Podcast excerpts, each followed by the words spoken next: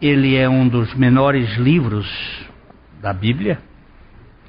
São 21 versículos apenas. O profeta Obadias, ele se levanta para fazer uma profecia contra Edom. Edom é um dos filhos de, de Isaac. Os dois filhos de Isaac são Jacó, ou Esaú e Jacó, Edom e Israel. Edom se tornou um povo, um povo muito forte.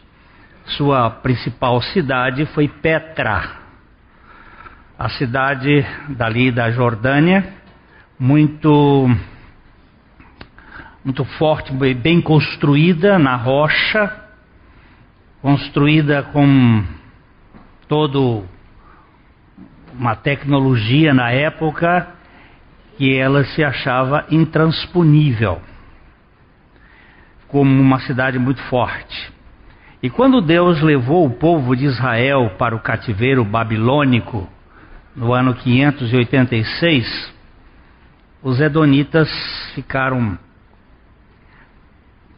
cheios de glória, de alegria, pela correção que Deus estava dando ao povo de Israel e começaram a blasonar, a zombar de Israel. Então Deus levantou o profeta Obadias para corrigir o espírito de soberba de Edom.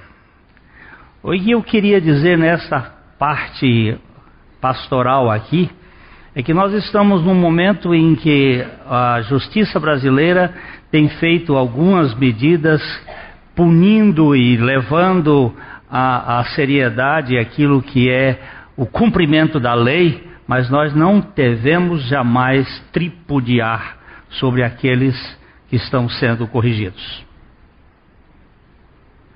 Eu tenho ouvido algumas coisas assim, do tipo é, mais é, emocional sobre a questão do presidente, do ex-presidente Lula, ele deve cumprir o que a lei, mas nós não devemos tripudiar sobre aquele que está sobre correção. Jamais. Quando alguém está na taca, nós devemos botar a nossa barba de molho. Eu já levei uma surra da minha mãe, porque meus irmãos estavam apanhando e eu estava vibrando. E depois ela virou o chicote para o meu lado e disse: Para você nunca mais é, rir daquele que está sendo corrigido. E aí eu acho que por causa disso eu fui ler o profeta Obadias hoje, para chamar a atenção. E há necessidade de correção? Há. É preciso correção? É preciso. Na madrugada de terça para quarta, antes do voto, do, do do Tribunal do Superior Tribunal decidir, eu acordei de madrugada muito agitado, porque tinha algumas pessoas da igreja que estavam orando e intercedendo, e eu vim para o trono clamar pelo Brasil. E o Senhor me mandou tranquilizar o meu coração, porque Ele é quem governa o mundo. E aí eu pude dormir o resto da noite eu não tinha nenhuma dúvida de que o Senhor tinha, está com a mão sobre esse país. Nós temos orado e pedido ao Senhor que seja feita a sua vontade. E que a vontade dele é melhor em qualquer circunstância. Então, meus irmãos, nós vamos voltar aqui ao nosso texto de João, capítulo 6. Evangelho de João, capítulo 6.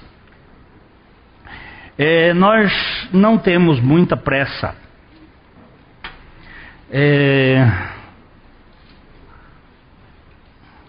Nós falamos a respeito de um pastor que ficou com um capítulo na Bíblia, pregando por cinco anos só o mesmo capítulo, porque ele não tinha condições, não tinha outro livro senão Filemon. então ele, ele era tirado a página.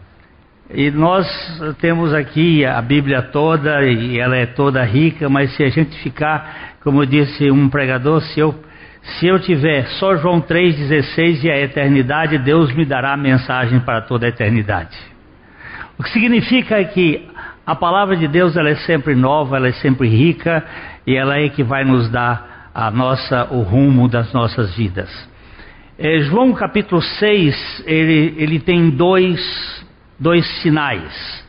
Nós temos visto que o Evangelho de João ele é composto de seis sinais antes da cruz e um sinal depois da ressurreição. Sete sinais antes da cruz e um sinal depois da ressurreição. Os sete sinais antes da cruz visam nos levar a crer que Jesus é o Filho de Deus, para que crendo nele nós tenhamos vida em seu nome. Já vimos aqui o primeiro sinal que foi a água em vinho. Casamento, crise no casamento, casamento tem crise, faltou alegria, no meio da festa, recorreram a Jesus, ele transformou água em vinho e a festa continuou. Esse sinal focaliza a palavra.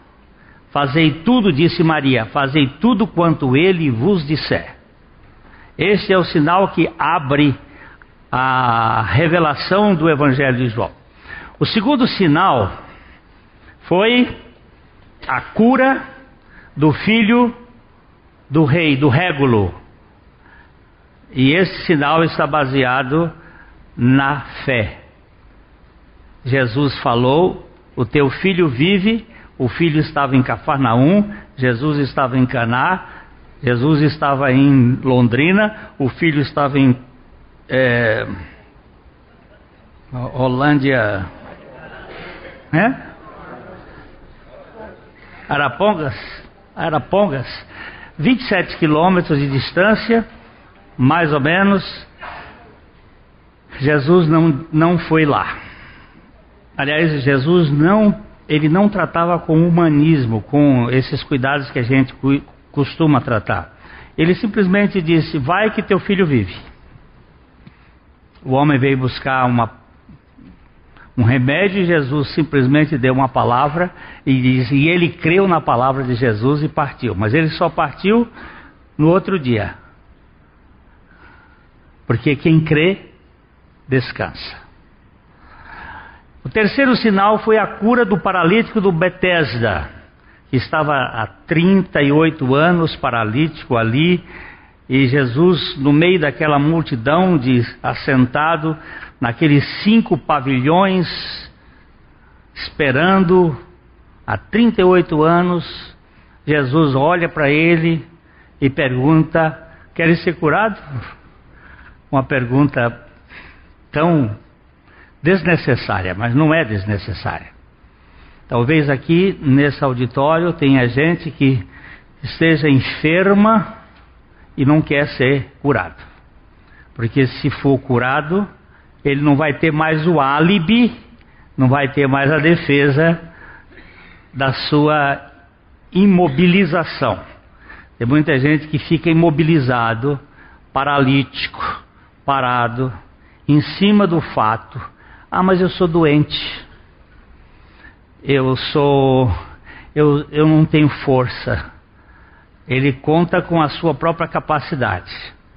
É, Richard Baxter, um dos grandes pregadores ingleses, lutou com a tuberculose por 40 anos.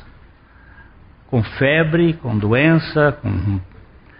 nunca deixou de pregar um só dia, porque ele não confiava na sua saúde, ele dependia da suficiência do Senhor. Mas nós muitas vezes não queremos ser curados. A doença para nós é, um, é uma desculpa é uma, uma maneira da gente sair bem na, na figura. Aí eu não pude participar porque você sabe, eu sou doente. Eu, eu não tenho condições. E aí a, a pergunta de Jesus não é tão desnecessária. Quer ser curado? E ele então cura aquele paralítico e aí gerou toda uma perseguição contra ele. Dali em diante começa a perseguição contra Jesus. O, o quarto milagre, o quarto sinal, é esse que a gente tem visto, que é Jesus multiplicando pães e peixes para satisfazer a fome daquela multidão. Este, este capítulo tem dois sinais. Este que fala da matar a fome, mas não só o sentido da fome física, não só a questão da fome zero, mas a fome da alma, a fome de significado, a fome de amor, de aceitação, a fome que nós temos de nossa identidade real. Porque nós construímos muitas vezes a nossa identidade em cima de aspectos externos. É, dos nossos cursos, de nossas, uh, dos nossos recursos, de coisas que estão ligados ao que nós fazemos, ao que nós sabemos. É isso que dá identidade à nossa personalidade. Mas isso tudo é passageiro. Ah, uma das lápides mais interessantes que eu já vi foi essa. É, McCain, aqui jaz um amado de Deus. A construção da sua alma, da sua vida, como amado. Isto é maravilhoso. Eu sou amado. Quando Jesus vai ser batizado, o Espírito Santo vem sobre ele em forma corpórea de pomba, e uma voz vem do céu dizendo: Este é o meu filho amado, em quem eu tenho todo o prazer. Você e eu teremos uma construção de uma imagem própria bem mais significativa se tivermos a consciência. Não simplesmente, aliás, eu acho que a palavra inglesa é melhor, consciousness, não conscience. E consciência é a consciência, mas consciousness é a conscienciosidade. Agora mesmo eu estou tendo a conscienciosidade que eu tenho cabeça, porque eu estou com dor de cabeça. E pelo fato de eu estar com dor de cabeça, eu me lembro que eu tenho cabeça. E eu tendo a conscienciosidade de que é, eu sou amado, Puxa vida. Ninguém vai tirar a alegria do meu coração. É, essa fome que nós temos de significado.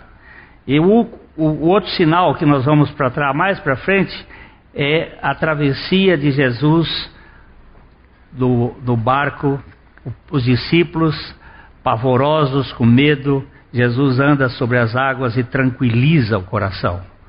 É a paz. Então, a palavra de Deus gera fé que, mediante a graça, satisfaz a nossa fome. A palavra de Deus gera em nós fé e, pela graça, ele mata a fome da nossa alma. E nós entramos na paz. Temos paz. Vamos ler os versos de 1 a 15 outra vez, de João capítulo uh, ah, 6. Depois destas coisas, atravessou Jesus o mar da Galileia, que é o de Tiberíades. Seguia-o numerosa multidão, porque tinham visto os sinais que ele fazia na cura dos enfermos. Então subiu Jesus ao monte e assentou-se ali com seus discípulos. Ora, a Páscoa, festa dos judeus, estava próxima. Então Jesus, erguendo os olhos e vendo que grande multidão vinha ter com ele, disse a Filipe: Onde compraremos pães para lhes dar de comer? Mas dizia isto para o experimentar, porque ele bem sabia o que estava para fazer. Respondeu-lhe Filipe: Não lhes bastariam duzentos denários de pão para receber cada um o seu pedaço. Um de seus discípulos, chamado André, irmão de Simão Pedro, informou a Jesus: Está aí um rapaz que tem cinco pães de cevada e dois peixinhos. Mas isto que é para tanta gente? Disse Jesus: Fazei o povo assentar-se, pois havia naquele lugar muita relva. Assentaram-se, pois, os homens em número de quase cinco mil.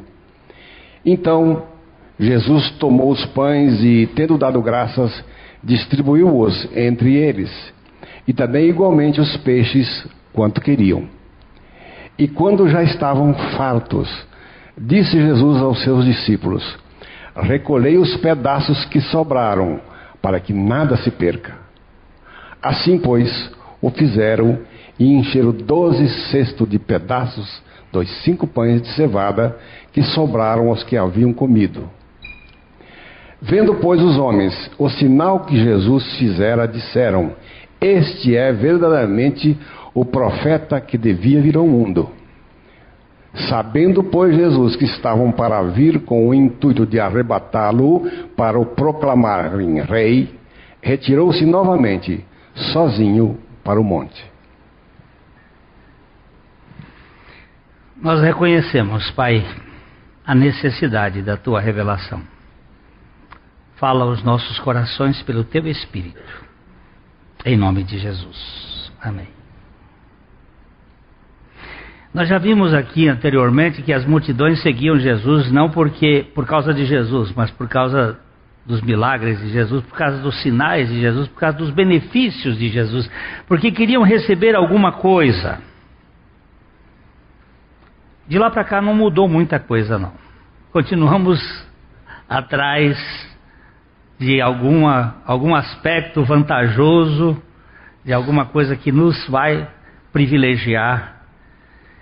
É, mas Jesus sobe ao monte e assenta-se. E ele vê as multidões. Isso é o verso 3, que fala dele assentado né? Então subiu Jesus ao monte e assentou-se ali com os seus discípulos. Nós já falamos aqui que o método de Jesus ensinar era sempre assentado. Era na cátedra, na cadeira, a posição de descanso. Porque ele não estava baseado na sua própria palavra, mas na palavra do Pai ele tinha convicção do que dizia.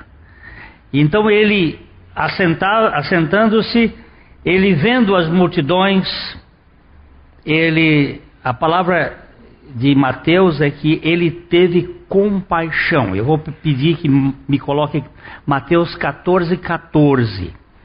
Mateus 14, 14 fala deste momento em que Jesus, quando vê as multidões, ele se compadeceu delas. E De, pode desembarcando, viu Jesus uma grande multidão. Compadeceu-se dela e curou os seus enfermos. Agora eu quero que eu hoje estou sem minha caneta que acabou a pilha e eu não providenciei outra, mas aqui na palavra compadeceu-se Agora você vai aumentar e vai esplantizomai, a palavra que aparece ali é vai para esplantizomai, ó, esplankisnizomai, voz média, tal, ser movido pelas entranhas. Compaixão é aquele afeto intestinal uma pessoa enfesada é aquela que tem a paralisia dos movimentos peristálticos. Ela perde a capacidade de ser afetuosa, de se compatibilizar com o sofrimento do outro. Isto é uma palavra muito interessante desde a medicina grega, que é a ideia de você interagir com aquele que sofre. As entranhas, o ser interior. movido por, pela compaixão, ter compaixão, é ter piedade daquele que sofre. Há um velho provérbio português que diz assim: quem tem pena do miserável, que vá para o lugar dele. É isso que significa a compaixão. Você assumir. Jesus, vendo a multidão, ele se encheu de compaixão. E ele então diz aos seus discípulos, é, verso, vamos voltar para João capítulo 6, versos 6 e 8. Ele, ele fala com seus discípulos, porque ele estava experimentando, ele estava querendo, aliás, no verso 5, uh, 5, erguendo os olhos, vendo as multidões. Dodô, pode ler? Então Jesus, erguendo os olhos e vendo que grande multidão vinha ter com ele, disse a Filipe: Onde compraremos pães para lhes dar a comer? Dizia isto? Mas dizia isto para o experimentar, porque ele bem sabia o que estava para fazer. Experimentar.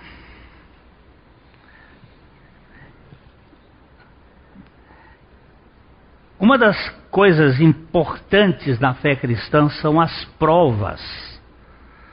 Deus nos prova para sermos aprovados. Diz Tiago assim: Meus irmãos, tende motivo de toda alegria o passardes por várias provações.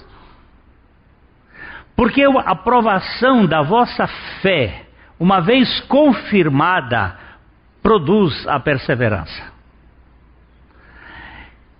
Não existe fé cristã sem provação. Porque não existe aprovação sem experiência. E o Senhor colocou ali os discípulos para provar a fé.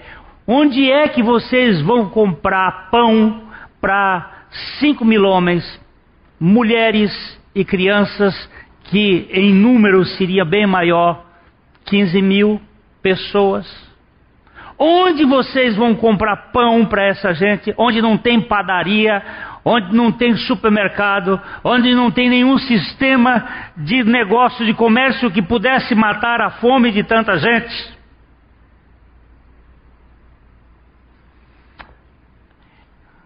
Nós olhamos para as possibilidades tridimensionais que estão dentro dos nossos olhos. O que Jesus queria começar a trabalhar com seus discípulos é que no reino de Deus não se conta o que é visto, mas sim o poder dele. E aí ele vai é, fazer o milagre a partir da impossibilidade do ser humano. O, a pessoa só é aprovada quando ela perde chega ao fim de si mesmo. George Miller foi um homem de Deus. Esse moço, com 17 anos, ele estava no auge da sua perversão. Ele era da Prússia, um, na época ligada à Alemanha, era um cara extremamente revoltado, de uma família disfuncional, um cara bravo, um, bebia muito, farrista, teve várias, vários ataques de surto de uma criança de dois anos quebrando tudo. Nos bares ele quebrava o que podia, foi preso umas duas ou três vezes e ateu até onde não podia ser mais, revoltado contra o pai. Um dia ele é convidado por um dos seus amigos a ouvir uma pregação que ele não queria. E ele lá ouviu de Jesus. E ele teve uma experiência com Jesus. Ele entregou a sua vida ao Senhor Jesus. Rendeu-se. nunca mais ele foi aquele monstro. Mas ele disse: Eu preciso aprender a andar com o Senhor Jesus. Um dia ele passou na frente de uma loteria, não tinha essas loterias como hoje, mas de bilhete, e ele disse: Eu vou jogar, e se eu for premiado, eu vou viver pela fé.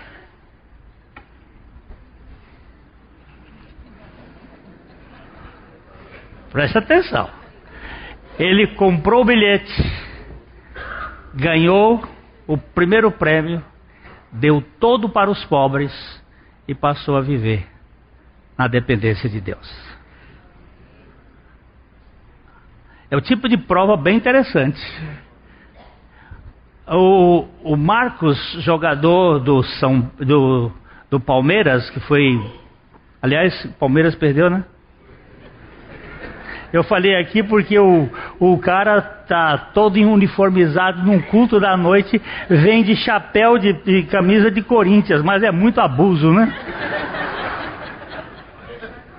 O Marcos, o, o goleiro São Marcos, foi o goleiro da seleção, ele disse numa entrevista que eu vi um pedaço hoje pela rádio, é, numa entrevista ele disse que quando ele estava naquela copa, ele fez uma oração a Deus. Ele foi até o seu camarim, ele orou e disse: Deus, se nós formos pentacampeões, eu dou 50% da minha do meu prêmio para ti. Aí ele saiu, lembrou que tinha que pagar 27,5% do imposto de renda. E aí mais e outras coisas, ele voltou e disse: Deus, 50% é muito, te dou 10. E ele diz: Eu fiz um negociata com Deus. Os, nós sempre fazemos negociatas com Deus. Fazemos continha de chegar, ainda mais brasileiro que tem os jeitinhos. Agora, no reino de Deus, é tudo ou nada. E George Miller aprendeu isto. E ele diz uma frase que eu anotei aqui: ele disse, houve um dia que George Miller morreu para George Miller. Morreu para suas opiniões e preferências, para seu gosto e vontade Morri para o mundo e para sua aprovação ou censura. Morri para aprovação ou acusação até mesmo dos meus irmãos e amigos. E desde então tenho procurado apenas apresentar-me aprovado diante de Deus. Tenho procurado apresentar-me apenas aprovado diante de Deus. George Miller é, era pastor de uma igreja em Bristol. E um dia ele foi visitar um irmão que trabalhava, eu nunca me lembro, e não me lembro de pesquisar depois, se ele tinha 15 anos, 15 filhos e trabalhava 17 horas, ou se ele trabalhava 15 horas e tinha 17 filhos. É uma coisa assim, mas de qualquer modo, as duas coisas são exageradas, tanto o número de filhos quanto o número de horas de trabalho por dia. E o George Miller foi visitá-lo e disse para ele: Meu irmão, não é. Ele disse: Mas, pastor, se eu não trabalhar desse jeito, eu não vou dar comida para os meus filhos. E ele disse: Não é o seu trabalho que dá comida para os seus filhos. Quem dá comida para os seus filhos é Deus. O seu trabalho vai ser um instrumento em que Deus vai utilizar-se.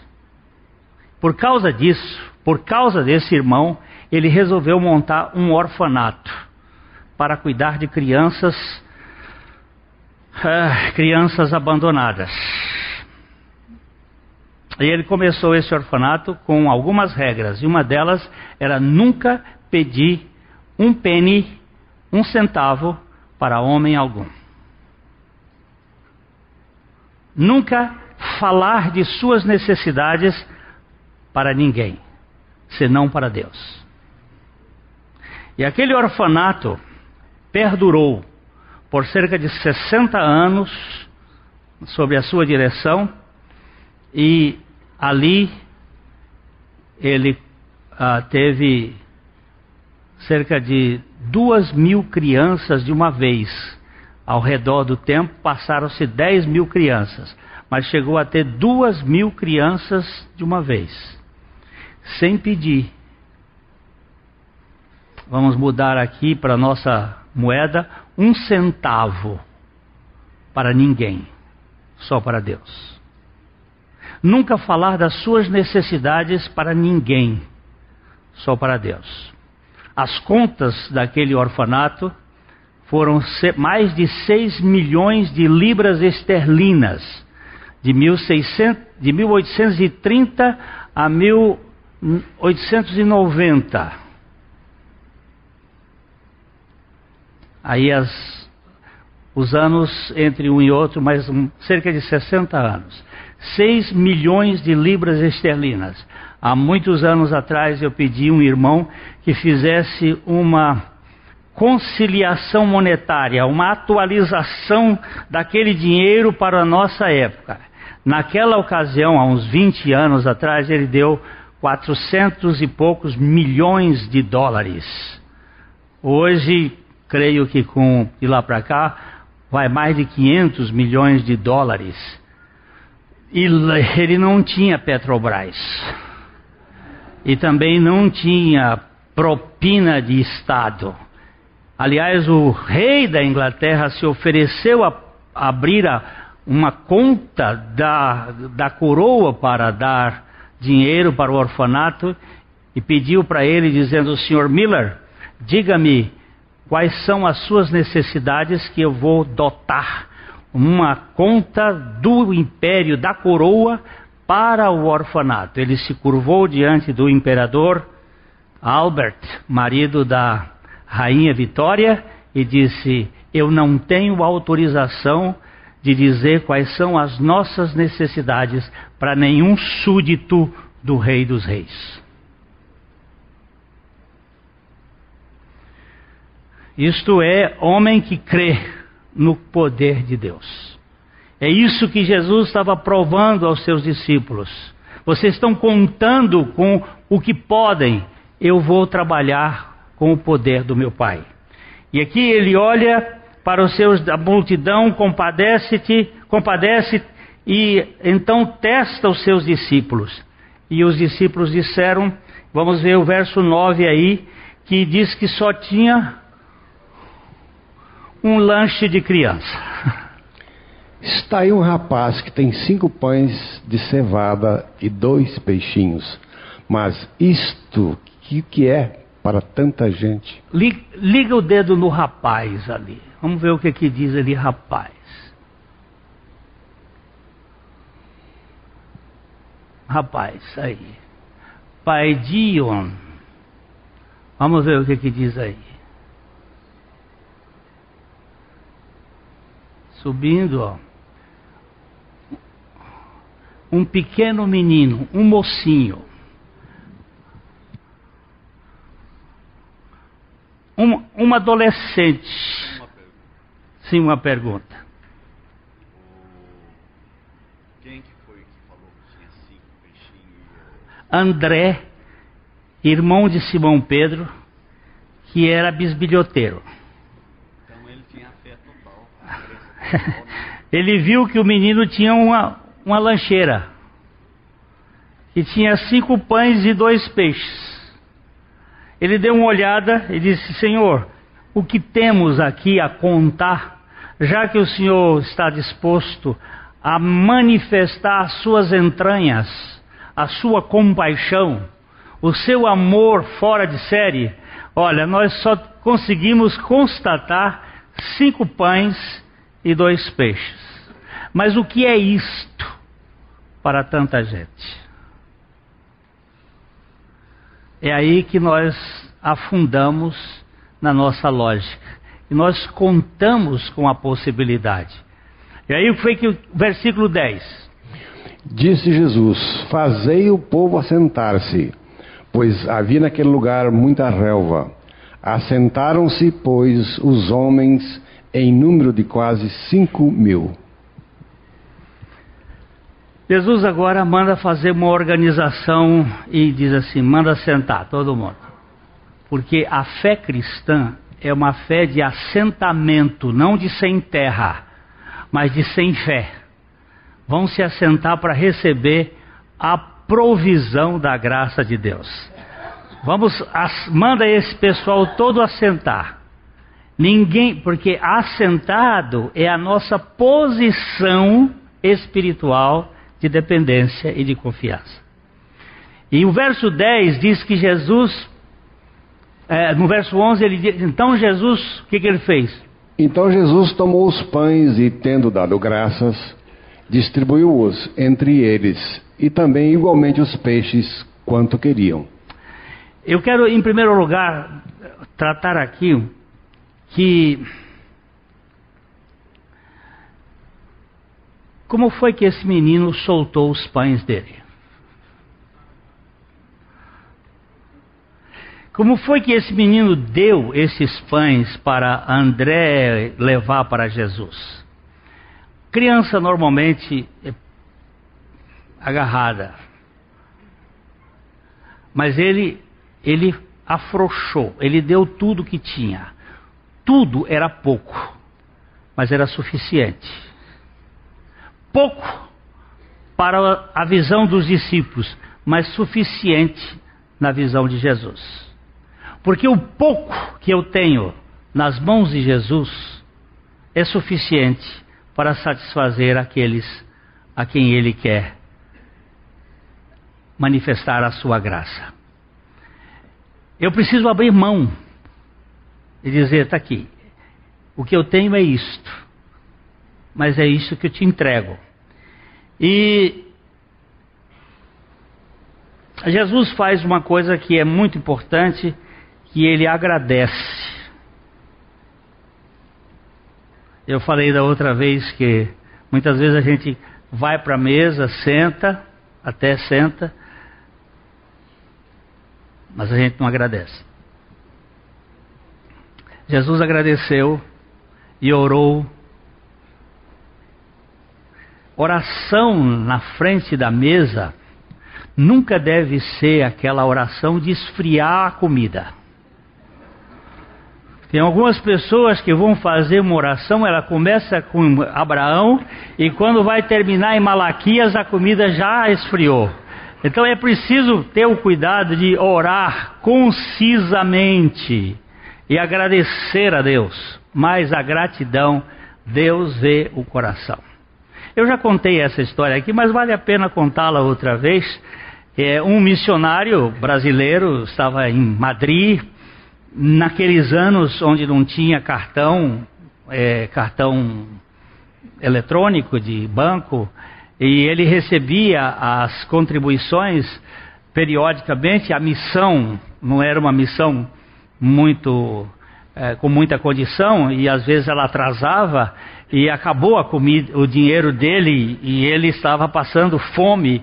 E por três dias ele ia ao banco para ver se tinha chegado comida e não tinha chegado dinheiro e não tinha chegado e a situação estava periclitante, ele já estava aí no quarto dia com fome e ele disse: Senhor, que eu faço, Senhor? Estou com fome. Eu não tenho tido, não tenho café, nem almoço, nem janta. Estou com fome. Faz dias, dois, três dias que eu não como. Como é que eu faço, Senhor? O Senhor diz: vá e entre num restaurante. Agora é teste de fé. É o Senhor que falou ou foi minha mente faminta que teve uma alucinação? Porque isso acontece. Isso acontece. Às vezes nós dizemos que foi Deus que falou e é uma paranoia. Mas ele agora entra num restaurante. E ele entrou num restaurante, não tinha ninguém, era muito cedo. Em Madrid. E entra e senta. O garçom aparece. Traz o menu. Ele olha. E ele começa a fazer um diálogo, Senhor, vai ser uma vergonha. Eu não tenho aqui nenhum. É a moeda da. Agora é euro, mas na época não era euro. Peso era peso, peseta, peseta. Não tenho nenhum. Como é que eu vou fazer agora? Eu vou fazer uma vergonha tremenda. E o Senhor falou com ele: Você ou confia em mim, ou então você vai ter que sofrer as consequências. E aí que a gente tem as dúvidas, porque a mente da gente também funciona. E aí ele resolve, começou a olhar, mas ele tirava os olhos do lado de, direito, porque era o mais caro. Ele começou a saltar as lagostas e outras comidas mais caras e foi procurando o prato mais barato. E quando ele chegou no mais barato, ele disse: A vergonha é menor. E o Senhor mandou ele pedir um outro prato mais requintado, mais caro. Bem, aí foi a luta. Pediu o prato. Agora peça a sobremesa. E lá vai e pede a sobremesa. A conta aumenta. E peça o café. Café na Europa não é de graça. Vem o cafezinho. Agora peça a conta. Nesse período não entrou ninguém no restaurante. Ele comeu e ninguém. De repente, ele vai ao garçom e diz: Por favor, a conta. O garçom vai e volta e chega e diz assim: A sua conta está paga. Minha conta está paga. Quem pagou a minha conta? O patrão. O patrão disse que não era para cobrar pra, de você. Porque ele tem esse restaurante há mais de 30 anos. E ele nunca viu alguém orar antes de comer. E o senhor aqui, antes de comer a sua refeição, o senhor agrade... baixou a cabeça e agradeceu a Deus. Isso pagou a conta. Nós às vezes achamos que isso é bobagem, mas a Bíblia diz: em tudo dai graças, porque esta é a vontade de Deus em Cristo Jesus. Jesus orou e pediu, e ali houve a multiplicação. Nós já falamos aqui que houve duas multiplicações de pães, uma do lado de Israel, outra do lado das sete nações. Do lado de Israel sobraram sete cestos, doze cestos cheios, do lado das nações sete cestos, porque eram sete nações, doze tribos, doze tribos, doze cestos, sete nações, sete cestos cheios. Sobrou, não houve desperdício. Um dos grandes problemas do Brasil é o desperdício. Nós somos um país de terceiro mundo e temos o segundo lixo alimentar maior do mundo, só perdemos para os Estados Unidos. Há um jogo fora de coisas boas. E gente morrendo de fome por falta de uma redistribuição adequada dos recursos eu tenho falado isso nos nossos acampamentos. É um princípio do Mao Tse Tung. Mao Tse Tung dizia para os, comuni... para os chineses do seu país: não deixe um caroço de arroz no prato, porque um caroço de arroz multiplicado por 100, por um bilhão de chineses, é, são um bilhão de caroços de arroz por refeição. Isso multiplicado por duas refeições à base de arroz por dia, multiplicado por 365 dias do ano, dá algumas toneladas de arroz. Um caroço que eu deixo. Lá no nosso acampamento, frequentemente a gente diz o seguinte: você está querendo comer? Vai e coma. Vai com prato, ponha. Coma tudo. Está com fome ainda? Vai lá e bote mais. Mas não deixe sobrando. Porque o que é que sobra vai para o lixo. E aquilo não se aproveita. Apenas uma lição de economia doméstica. Até a casca da banana pode ser feita com bom alimento para cada um não morrer de fome. A gente às vezes desperdiça muito. Jesus pegou cinco pães, dois peixes, multiplicou, satisfez aquela multidão e ainda deixou sobra, não sobejo, mas sobra, para que houvesse possibilidade de distribuir para quem não estava na festa.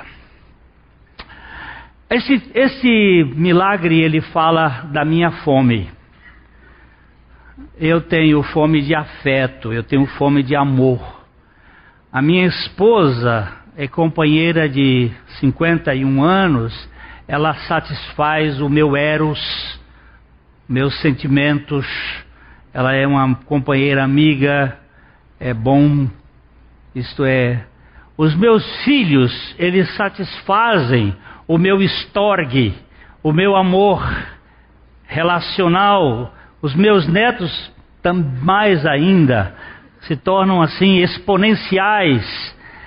A gente mata a fome. Os meus amigos satisfazem a fome de filia.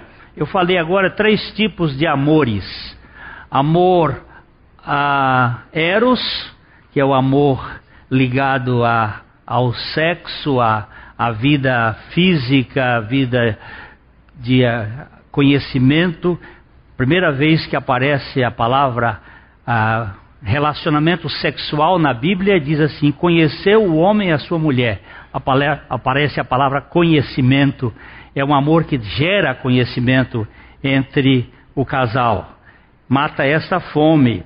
A minha, a minha esposa o, é, é um instrumento para isso. Eu não preciso de uma dúzia de mulheres, porque aí nós caímos na paranoia da insatisfação.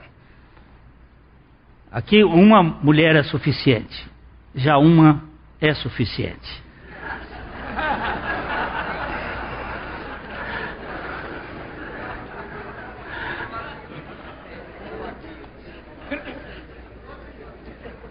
O estorgue pode ser um, pode ser dois filhos, pode ser três. O estorgue é aquilo que gera relacionamento, afetividade, no aspecto mais uh, com, de comunhão, família. A ministra Carmen Lúcia deu uma entrevista para o Bial recentemente e ele perguntou o nome do pai dela e ela deu o nome e disse: Quantos filhos vocês eram? Sete. E você, a Carminha, era a preferida da família do seu pai? Ela disse: Se eu era, eu não conto. Não vou contar isso nunca, porque mineiro não conta nada. Ele diz que o, mineiro tem essa característica. Ele diz assim: ah, Foi o outro quem disse. Por isso eles nunca brigam, porque ninguém sabe quem é o outro o outro é sempre o outro e ninguém sabe. Então eu, eu não vou contar, mas isso aqui gera a afetividade relacional, a família, a estorgue. Os amigos é a filia, mas eu tenho uma outra fome. Eu tenho fome de amor incondicional. Eu tenho fome de um amor que não tem troca. Eu tenho fome de um amor que não tem reciprocidade. E este foi na cruz. Ali na cruz, Jesus realizou o ato de amor mais profundo, porque Deus amou o mundo de tal maneira que ele deu o seu Filho unigênito, para que todo que nele crê não pereça. Não pereça de fome, mas tenha vida, vida eterna. A morte de Jesus Cristo satisfez a justiça. Eu mereço ser condenado. O réu sou eu. O réu não é o outro. Mas Jesus assume a minha causa. Morre a minha morte. Ressuscita e me dá a vida dele. Isto satisfaz a minha fome de amor incondicional. Aí eu entro no descanso. Quem é você? Eu sou um amado de Deus. Eu não preciso me esconder atrás de um sindicato quando me procuram. Eu tenho que ir para a cruz. Mas ele assume, diz assim: Eu vou no seu lugar mas você vai comigo. Eu vou morrer a sua morte, mas você morre comigo. E a morte que eu morrer ela vai tirar de você a sua presunção de querer ser autossuficiente e vai depender de mim. E é isso que eu entendo e que esse milagre quis dizer. A fome que eu tenho foi satisfeita até haver fartura. Plenitude. Suficiência. Na mesa de Abba, de nosso Pai, o cálice transborda. Não existe mais carência. Porque é o banquete é até mesmo com a presença dos nossos adversários. Jesus nos satisfaz plenamente. Cristo satisfaz minha alma. Ele, por si, deu a sua vida por mim e agora eu posso encontrar satisfação. Se eu perder a minha esposa, se eu perder os meus filhos e os netos, se eu perder os meus amigos, eu ainda tenho substrato suficiente para a eternidade. Otero disse: se temos que perder os filhos, bens, família, embora a vida vá, por nós Jesus está e dar-nos-á seu reino. É isso que satisfaz a fome da nossa alma, do nosso interior. Que o Senhor tenha graça, misericórdia para conosco, para que nós nos assentemos Primeiro, é só lembrar aqui que Jesus pegou, dividiu, entregou aos apóstolos, aos discípulos, que foram entregar a multidão. Segundo Mateus, ele dividiu em grupos de 50 para facilitar a distribuição, gerou uma, uma fórmula de administrar aquilo, mas eu entendo o seguinte: ele me satisfaz para que eu, satisfeito, possa satisfazer aqueles que também estão famintos. É a ideia que eu entendo. Ele deu àqueles seus discípulos para que eles soubessem que só quando nós somos satisfeitos nós podemos ser instrumento para a satisfação daqueles que têm fome. O convite é: vinde. As bodas estão preparadas, os bezerros estão preparados, os cevados são mortos. Vinde e comei. Se você não quiser, é um direito seu de se perder na fome. Mas se você quiser, o convite está aí para que todo aquele que nele creia tenha a vida eterna.